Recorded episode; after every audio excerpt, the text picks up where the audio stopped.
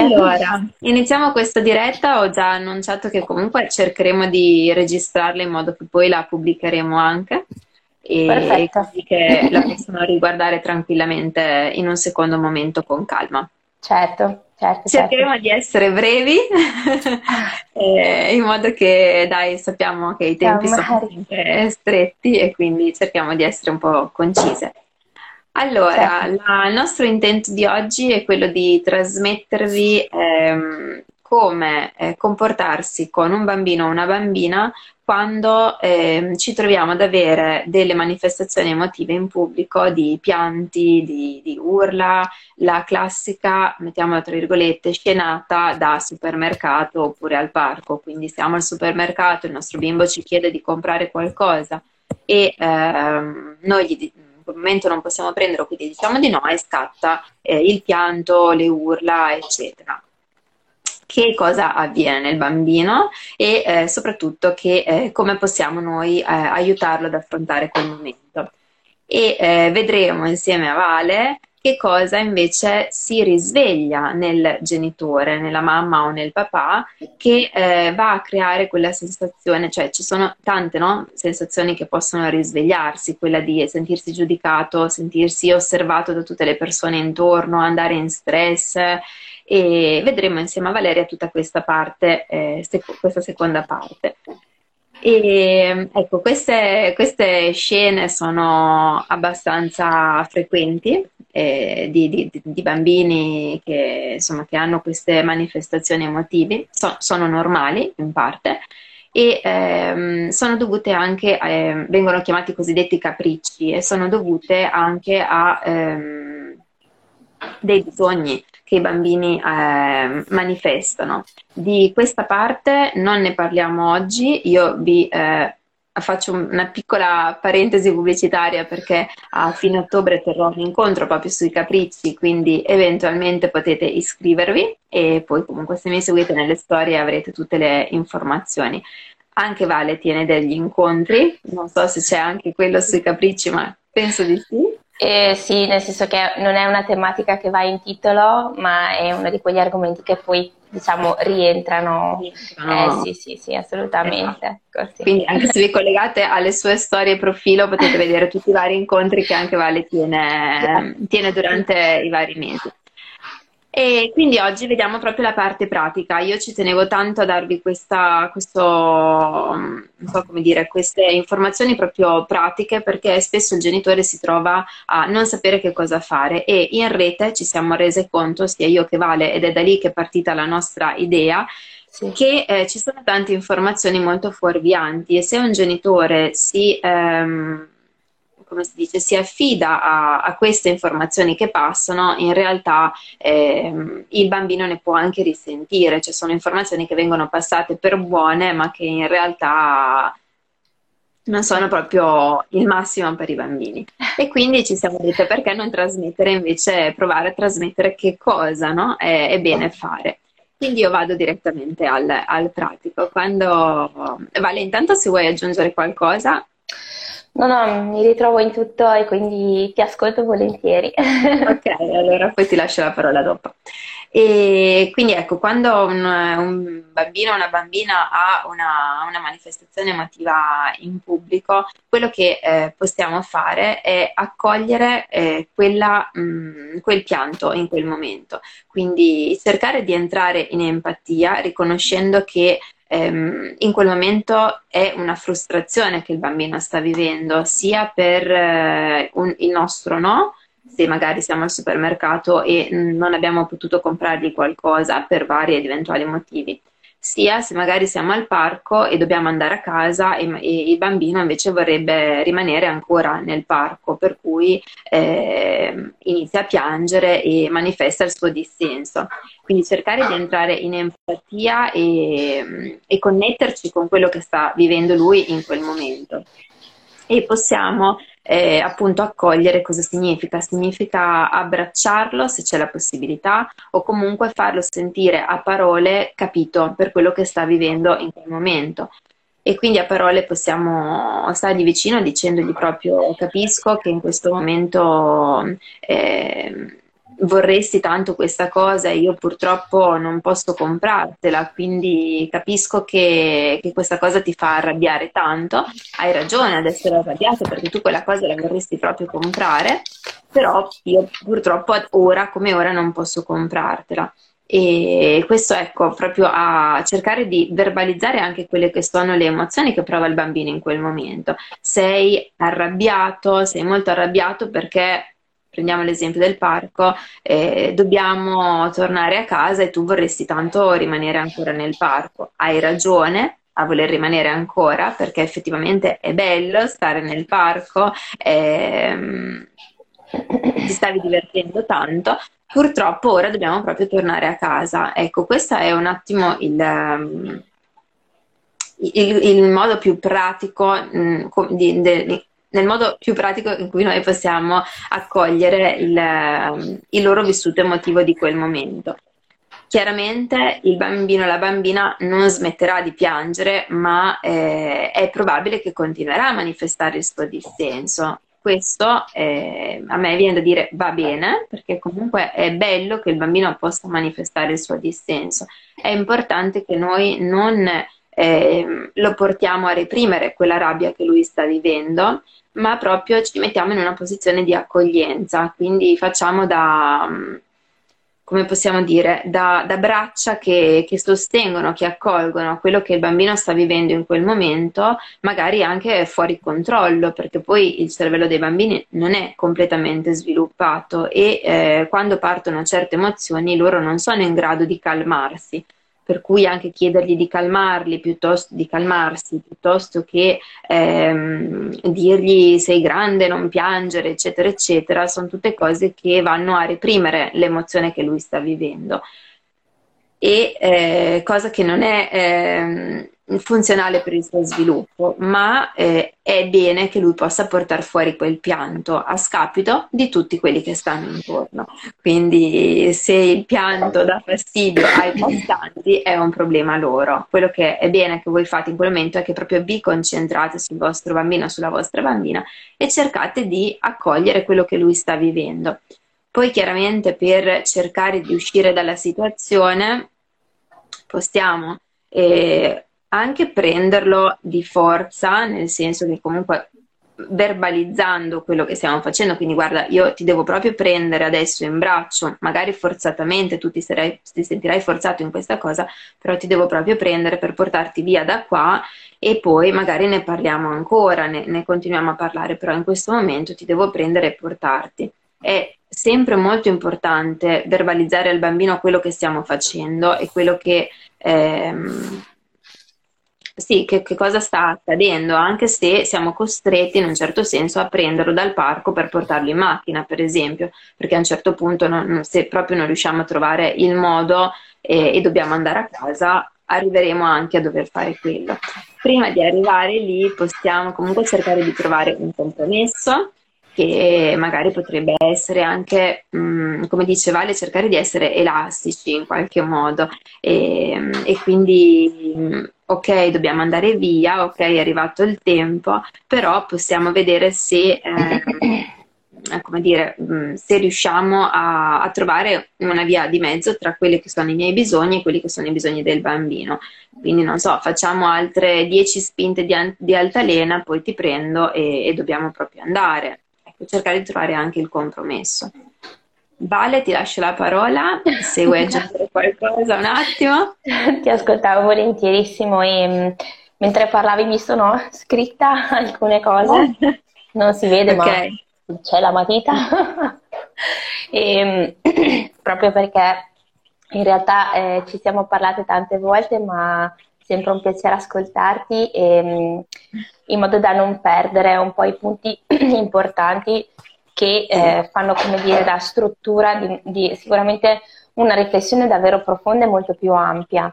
E che però abbiamo desiderato dare in pillola oggi per così renderla anche un po' più fruibile e dare qualche accenno che sicuramente non ha il sapore di una ricetta, come io amo sempre dire, ma che sono, come dire, eh, delle condivisioni principalmente da mamma a mamma e poi ci mettiamo anche la nostra professionalità, cioè quello che noi facciamo, ecco, ma è qualcosa che prima di tutto noi viviamo, ecco perché mi trovo tanto in sintonia con Angie perché eh, non c'è uno scollamento eh, tra ciò che noi eh, facciamo, quindi nel nostro fare sul piano pratico, e ciò che desideriamo invece essere, quindi esprimere del nostro piano ontologico, ecco, con la fatica di cadere, di sbagliare, di riprovarci, di ricominciare e come mamme, ecco, però eh, con questa fiducia, ecco, nella vita, nel nostro istinto e, e nel, nella relazione con i nostri bambini, ecco. E, ti ascolterei ancora un po' volentieri se vuoi dire qualcos'altro, dopo eh, insomma dico qualcosa in più. Ok, e, ehm, allora mi... adesso mentre parlavi sì, ho cercato di, di, di, un attimo quello che avevo detto anche e ehm, quello che appunto dicevo è importante cercare di lasciare fuori eh, un po' tutte quelle che sono le interferenze esterne appunto da mamma, vissuto personalmente anche proprio qualche giorno fa, poi ogni tanto condivido nelle storie quello che mi accade. E, il mio bimbo piange a volte quando andiamo al supermercato, Davide in particolare, rispetto magari a Sofia che riesco ancora a... un po' più piccolina, riesco a... Mm, non so, ha meno, ha meno, manifestazioni ancora, mentre Davide se una cosa la vuole non si sente capito, non si sente in quel momento eh, riconosciuto in quello che è il suo volere, eh, magari ci possono essere dei giorni in cui è particolarmente irritato e porta fuori. Ed è capitato anche ultimamente appunto che eh, al supermercato si mettesse proprio a fare eh, una, possiamo chiamarla crisi, tra virgolette, insomma un, un forte pianto al punto che eh, una signora si è fermata e l'avevo appunto detto nelle storie dicendo eh, ma cosa fai? Non, non, si piange al supermercato, non lo sai che non si può piangere al supermercato, rivolgendosi a lui in questo modo. E io in quel momento mi sono sentita di proteggere Davide, cioè è molto importante che noi ci mettiamo sempre dalla parte del bambino, nonostante le interferenze esterne, perché eh, cioè, è vero che io ti ho detto che quella cosa non la possiamo comprare, però ti amo lo stesso, ok? Anche se tu inizi a piangere, se tu mi stai creando una situazione personale, che è una mia emozione che vivo io in quel momento, magari di sentirmi anche a disagio, però io ti amo lo stesso, cioè ti comprendo che tu stai facendo fatica ad accettare il mio no e te lo dico.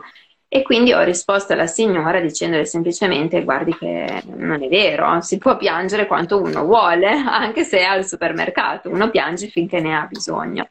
E in questo modo il bambino si sente anche in qualche modo riconosciuto, protetto e, è proprio accettato per quello che è, perché è importante che il bambino si senta accettato anche nel momento in cui manifesta eh, una una sua, una sua, fatica, ecco, perché sostanzialmente è una fatica in quel momento, proprio una fatica a, anche una tristezza, una, cioè riuscire a entrare in quell'empatia lì, di quello che sta vivendo il bambino proprio a livello di, di fatica e anche di, di, sofferenza proprio. Non è che piangono a caso per farci arrabbiare, ok? Sì. Se piangono perché non vogliono andare via dal parco, per loro è una sofferenza in quel momento. Riuscire proprio a, a entrare in quella sofferenza per, per potergli stare vicino, ecco. Sì, eh sì, eh, mi aggancio a una delle ultime parole che hai utilizzato, che è la parola crisi, che deriva dal greco mm. e um, di per sé l'etimo ci riporta al, um, al, al, significato di scelta e decisione, cioè ogni qualvolta il bambino ci pone una sua crisi, di fatto ci fa un regalo, perché ci mette nell'opportunità di fare una scelta ok? Quindi guardiamo davvero le crisi dei nostri bambini come un momento di ricchezza e di opportunità per noi, per eh, fare un passo in più nella consapevolezza della meta che vogliamo raggiungere dal punto di vista pedagogico educativo. No? Quindi ehm, così da pedagogista mi piace sempre e così sento molto importante eh, domandare sempre ai genitori che meta hanno dal punto di vista educativo, perché Questo chiaramente mette in ordine, eh, in un ordine non rigido, ma un ordine armonico, ecco, tutto il nostro fare. Se noi abbiamo presente che eh, desideriamo avere una comunicazione rispettosa con i nostri bambini, desideriamo aiutarli a conoscersi, a capire chi sono, e, e, sappiamo che questo è un cammino che stiamo facendo insieme, ok? Senza appunto un, un pacchetto preconfezionato, ma eh, insieme stiamo capendo questo figlio in questo momento della sua crescita di cosa ha bisogno, quest'altro è diverso, è venuto al mondo dopo, io sono una mamma, certo sono sempre io, ma e c'è qualcosa di diverso, eh, ok, nel mio modo di relazionarsi con lui. Quindi avere chiaro l'obiettivo e la meta, certo ci orienta e ci aiuta a dare appunto una, un'armonia al nostro fare, al nostro giro, al nostro ascoltare i nostri bambini. Quando tu parlavi della difficoltà, per esempio, di venire via dal parco oppure al supermercato, di accogliere una decisione del, del genitore, della mamma, dell'adulto importante per lui in quel momento, ecco, e spesso ci sono, mh, diciamo, quelle che vengono definire, definite transizioni che sono difficili, cioè passare da eh, un posto all'altro, passare da un contesto ad un altro, quindi non solo il luogo fisico, ma anche gli incontri che io faccio in quel luogo fisico. Passare attraverso una decisione di non prendere un alimento piuttosto che un altro, no? E io e Angie ci troviamo anche su alcune scelte nutrizionali, se vogliamo dire, ok? È difficile a volte e comunque così accompagnare i nostri figli anche a capire che ci sono alimenti che noi preferiamo eh, non introdurre nella loro dieta. Quindi diciamo è una, una, così, un argomento molto complesso, però se vogliamo andare al nocciolo, quello che è difficile è passare per i bambini dal parco a fuori, da fuori al parco, da scuola a casa, da casa alla, alla casa dell'amichetto, da casa della nonna a casa nostra. Quindi queste transizioni sicuramente, come dicevi tu eh, prima, ehm, sono più facili da affrontare per il bambino se noi lo prepariamo, cioè se gli diciamo guarda, sicuramente tu, cioè i bambini hanno una percezione del tempo molto diversa dalla nostra, così una percezione anche dello spazio, dei luoghi fisici, però se gli diciamo guarda, tra un tempo piccolo così, ok, così lo possono visualizzare, poi mano a mano che crescono possono guardare le lancette dell'orologio, ma un tempo piccolo, tra poco dobbiamo andare, oppure hai ancora un tempo lungo per stare qui, e dopo un po' gli diciamo il tempo sta diventando più piccolino e così lo prepariamo a quel momento in cui dovrà lasciare magari quell'ambiente che gli piace o eh, quella compagnia che lo fa stare bene.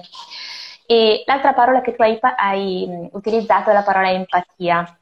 E a me piace sempre dire che l'empatia non è eh, semplicemente sforzarci con un artificio di provare a, a provare a sentire quello che è il percepito dei nostri bambini, ma più difficile ancora, ma per certi aspetti un po' più semplice. Com'è? Entrarci dentro, viverlo. Esatto, esatto, andare accanto in una prossimità e vedere quel vissuto con gli occhi di quel bambino.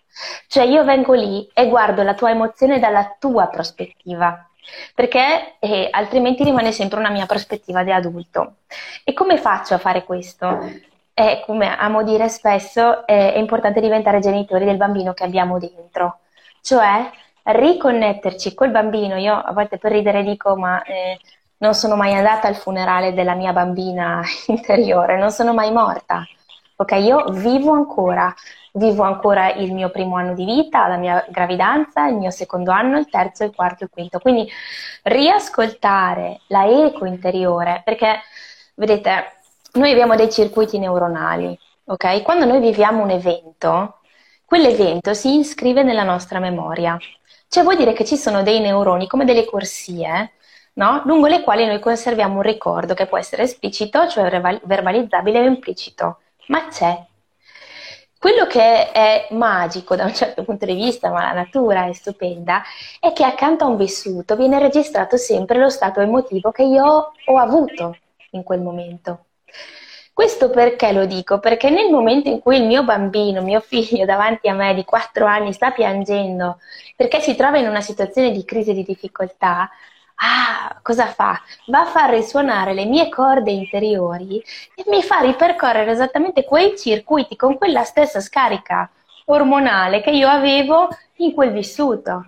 Quindi se io ho vissuto malissimo i no della mia mamma perché non mi dava delle spiegazioni, perché non mi accompagnava in quel no, chiaramente mi risuonerà una certa quantità di rabbia nel momento in cui il mio bambino manifesta il suo disappunto davanti al mio no.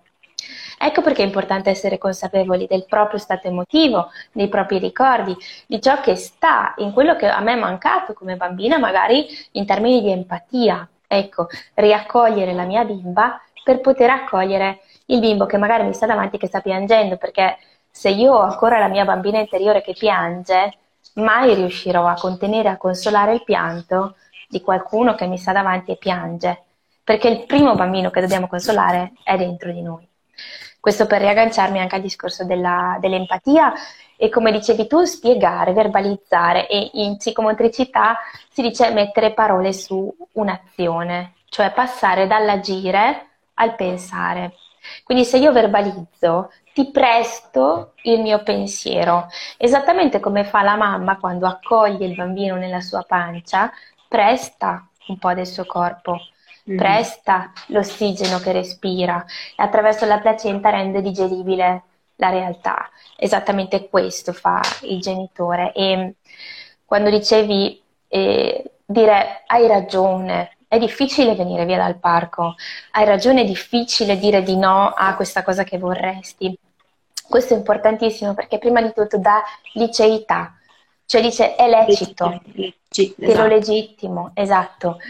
Il tuo percepito non va a cadere, ma ti dico che è giusto quello che stai sentendo. Quindi ti aumento la tua autostima nei confronti del tuo percepito, perché sì, è faticoso, soprattutto quando si fa fatica a capire il perché. Ma come dicevi tu, il cervello del bambino non è come il cervello dell'adulto, quindi anche capire i significati che stanno sotto a un fare, è certo che è un processo molto difficile, quindi noi siamo in una posizione di difficoltà, che però è il nostro cammino da genitori, nel momento in cui dobbiamo dare ragione costantemente del nostro fare. Più i bambini diventano grandi e più ci chiedono il perché. Perché mm-hmm. dietro a tutti questi perché, perché quello non lo posso mangiare, perché adesso dobbiamo andare via, sotto, sotto, sotto, sotto ci sta il perché io sono al mondo ok?